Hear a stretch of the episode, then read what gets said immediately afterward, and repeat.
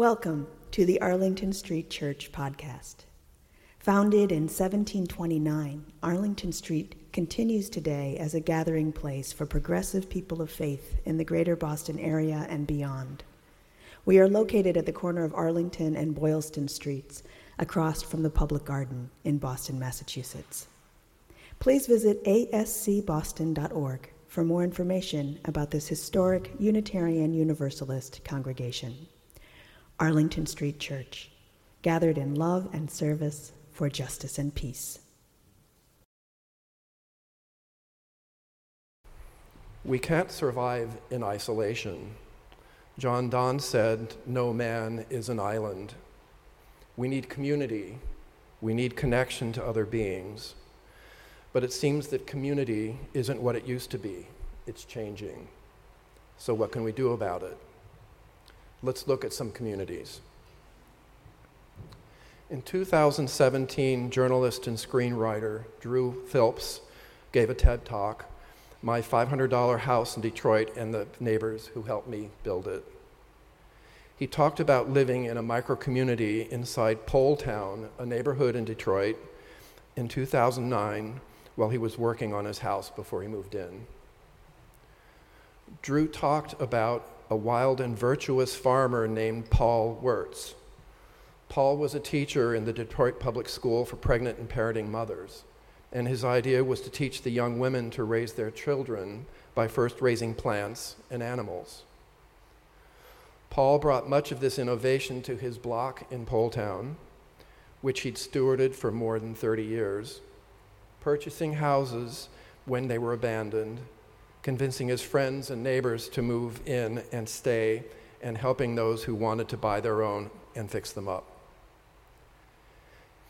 In a neighborhood where many blocks now hold only one or two houses, all the homes in Paul's blocks stand.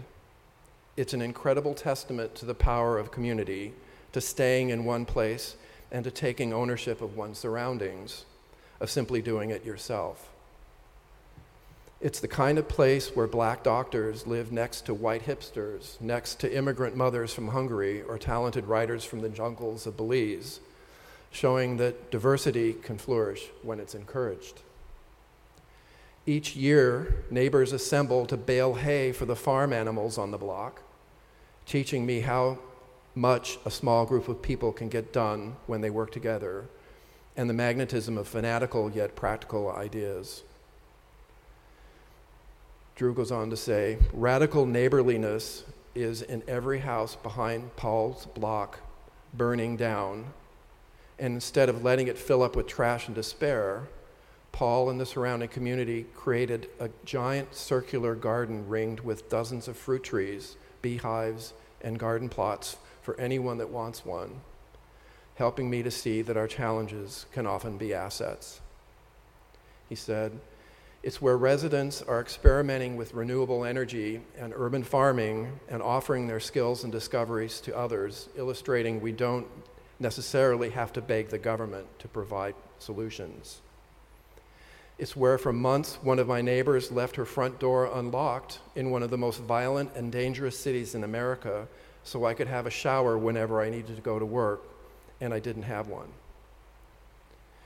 It was when it came down time, sorry, it was when it came time to raise the beam on my own house that holds the structure aloft, a beam that I cut out of an abandoned recycling factory down the street when not a single wall was left standing, that a dozen residents of Poletown showed up to help lift it, Amish style. I found something I didn't know I was looking for, what a lot of millennials and people who are moving back to cities are looking for Radical neighborliness is just another word for true community, the kind bound by memory and history, mutual trust and familiarity built over years, and irreplaceable. So I experienced two other communities intersecting this summer. The Boston Gay Men's Chorus is another kind of community.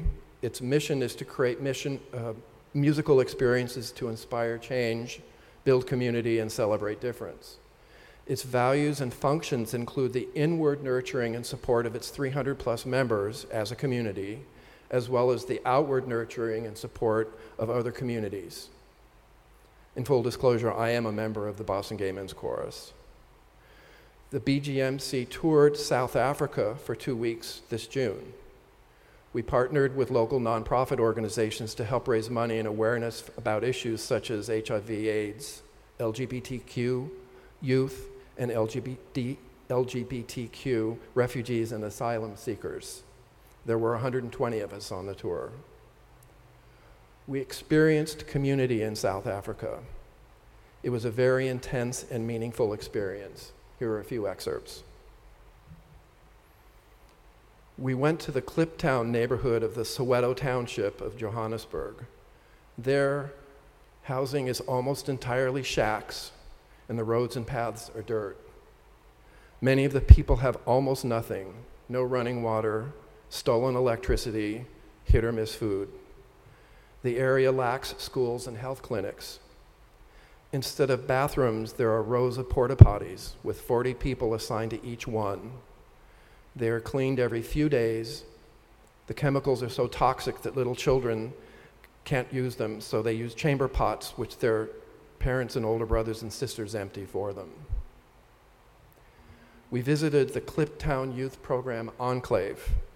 The program was founded in 2007 by a small group of inspired and passionate young people from the neighborhood who were dedicated to making a difference in their community. Their dream was to help the neighborhood youth lift themselves out of poverty through education. We sang, they sang, a stepping troupe performed, the Mzansi Gay Choir sang, the littlest children sang. We heard the personal stories of the Mzansi Gay Choir, and we shared some of ours. That evening, the BGMC and the Mzansi Gay Choir held a concert in the Soweto Theater to benefit the Youth Town, uh, the Kliptown Youth Program's LGTB support initiative. Later in the tour, in the Langa Township of Cape Town, we met and heard the stories of the LGBT refugees who faced difficulties getting into South Africa. We heard of the difficulties of delivering health services to those of uh, living and risk, sorry, to those living and at risk of dying with HIV.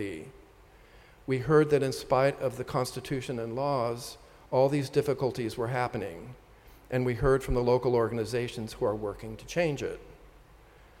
Under the South African Constitution, LGBT, LGBTQ people who come into South Africa from anywhere in Africa and apply for asylum based on sexual orientation discrimination should be automatically approved as a protected refugee. In practice, though, for every 100 people who apply for asylum based on their status, only four get it. We heard from PASSOP, People Against Suffering, Oppression, and Poverty, a grassroots nonprofit that advocates for the rights of asylum seekers, refugees, and immigrants in South Africa. PASSOP has an LGBTQ refugee outreach program. Victor Chikalogwe left his home in the country of Malawi for South Africa in 2011 after his parents disowned him. Today, he is the gender rights and LGBTQ um, advocacy coordinator for PASSOP. So, again, the BGMC gave a free concert open to the public the chorus and the US and South African branches of our tour company, ACFEA, just donated funds outright to PASSOP instead of raising the money for that concert um, from ticket sales. All told, the BGMC tour donated $38,000 to organizations benefiting LGBTQ youth, refugees, and people living with HIV/AIDS. And yet, here is the most remarkable thing Matthew Honeycutt from the BGMC said, My heart was filled to the brim each and every day, seeing the spirit of the people of South Africa. The stories we heard from those seeking refugee, refuge in a country with one of the most progressive constitutions in the world were enough to break us to pieces. Yet here, these people were living to the best of their abilities and showing kindness to everyone they met along the way. Another chorus member, Tyler Brewer, said, The starkest difference I noticed between the US and South Africa is a sad one. no matter how hard a family or person has fought to overcome poverty, violence, hunger, rampant abuse of their minds, bodies, and souls, every single person I met had one thing on their mind how do I help more people out of this? Everyone we met from these struggling communities in South Africa showed up with a smile, often a song, with goodwill, in clean clothes, with grace and hope. And these two communities gave to each other on another level. Honeycutt said, Our message of love and acceptance, along with the emotional support of my brothers, helped me complete the tour despite the sudden death of my father. Before rehearsal in Johannesburg, it was a little too much to walk in, so I sat outside and listened. I was literally brought to my feet in that moment by the strength of our voices. The night he passed, and every other night, the performance halls we visited there were filled with joy. The audience clapped and sang along, cried and cheered, and were brought to their feet from the same energy that got me back up again. In her article, What Does Community Mean? in The Atlantic, Megan Garber made a number of observations about changes that are happening to community in the United States. She noted that for much of the 20th century, community meant one's literal place in the world, one's school, one's neighborhood, one's town.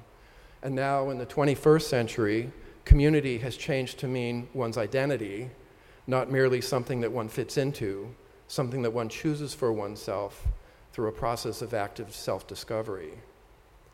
In other words, in my words, communities are becoming much less physical and much more virtual.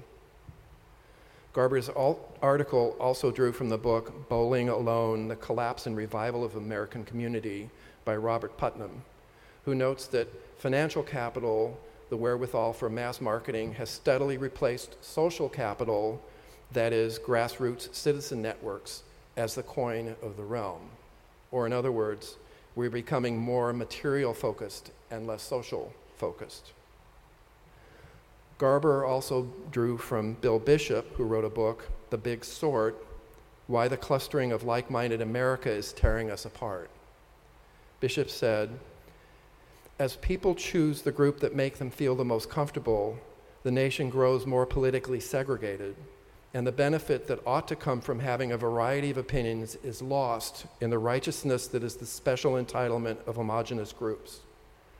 He also noted that these groups squelch dissent, grow more extreme in their thinking, and ignore evidence in their positions that their positions are wrong. As a result, we now live in a giant feedback loop, hearing our own thoughts about what's right and wrong bounce back to us. In other words, our communities are becoming more insular. Garber went on. Facebook and Tumblr and Twitter and Snapchat and their many fellows uh, services emphasize identity through a combination of consumption and performance. On Facebook, for example, one's favorite music and one's favorite news sites and the memes and jokes one shares suggest, in the aggregate, not just what they like, but who they are. For another thing, social media services, as information sharing platforms, leave out the gatekeeping function that traditional media once played.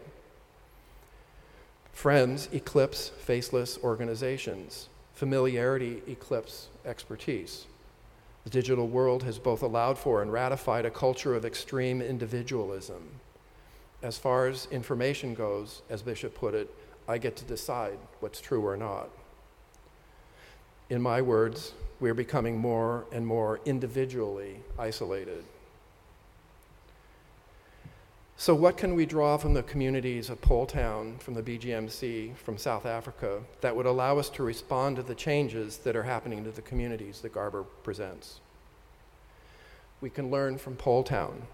Drew Philp advised finding a role to play in our communities, living your life as a reflection of the world that you want to live in, trusting those who know the problems best, the people who live them with solutions if we can do it in Detroit, you can do it wherever you're from, too.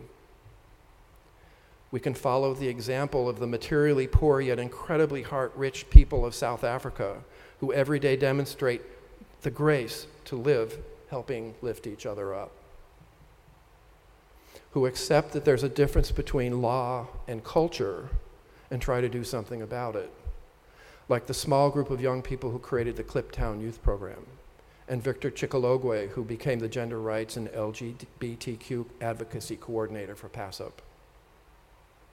In her book, The Gift of Imperfection Let Go of Who You Think You're Supposed to Be and Embrace Who You Are, Brene Brown defined connection as the energy that exists between people when they feel seen, heard, and valued, when they can give and receive without judgment, and when they derive sustenance and strength from the relationship. Like the BGMC, we can go out and connect. We can travel more. We can experience the wider world and other communities in person out of our insular individuality and communities. We can have face to face and in person time with each other we can see, listen, and validate. We can discover for ourselves and not take someone else's word for it. We can resist the addiction of social media, of technology, of screen time to break from its reinforcement of our isolation. We can use social media as a means, not an end, for creating connection. We can have, as Nelson Mandela said, a fundamental concern for others in our individual and community lives, which would go a long way in making the world a better place we so passionately dreamed of. We can, we can, to praise John Fitzgerald Kennedy's inaugural address, ask not what your community can do for you, but what you can do for your community. Amen.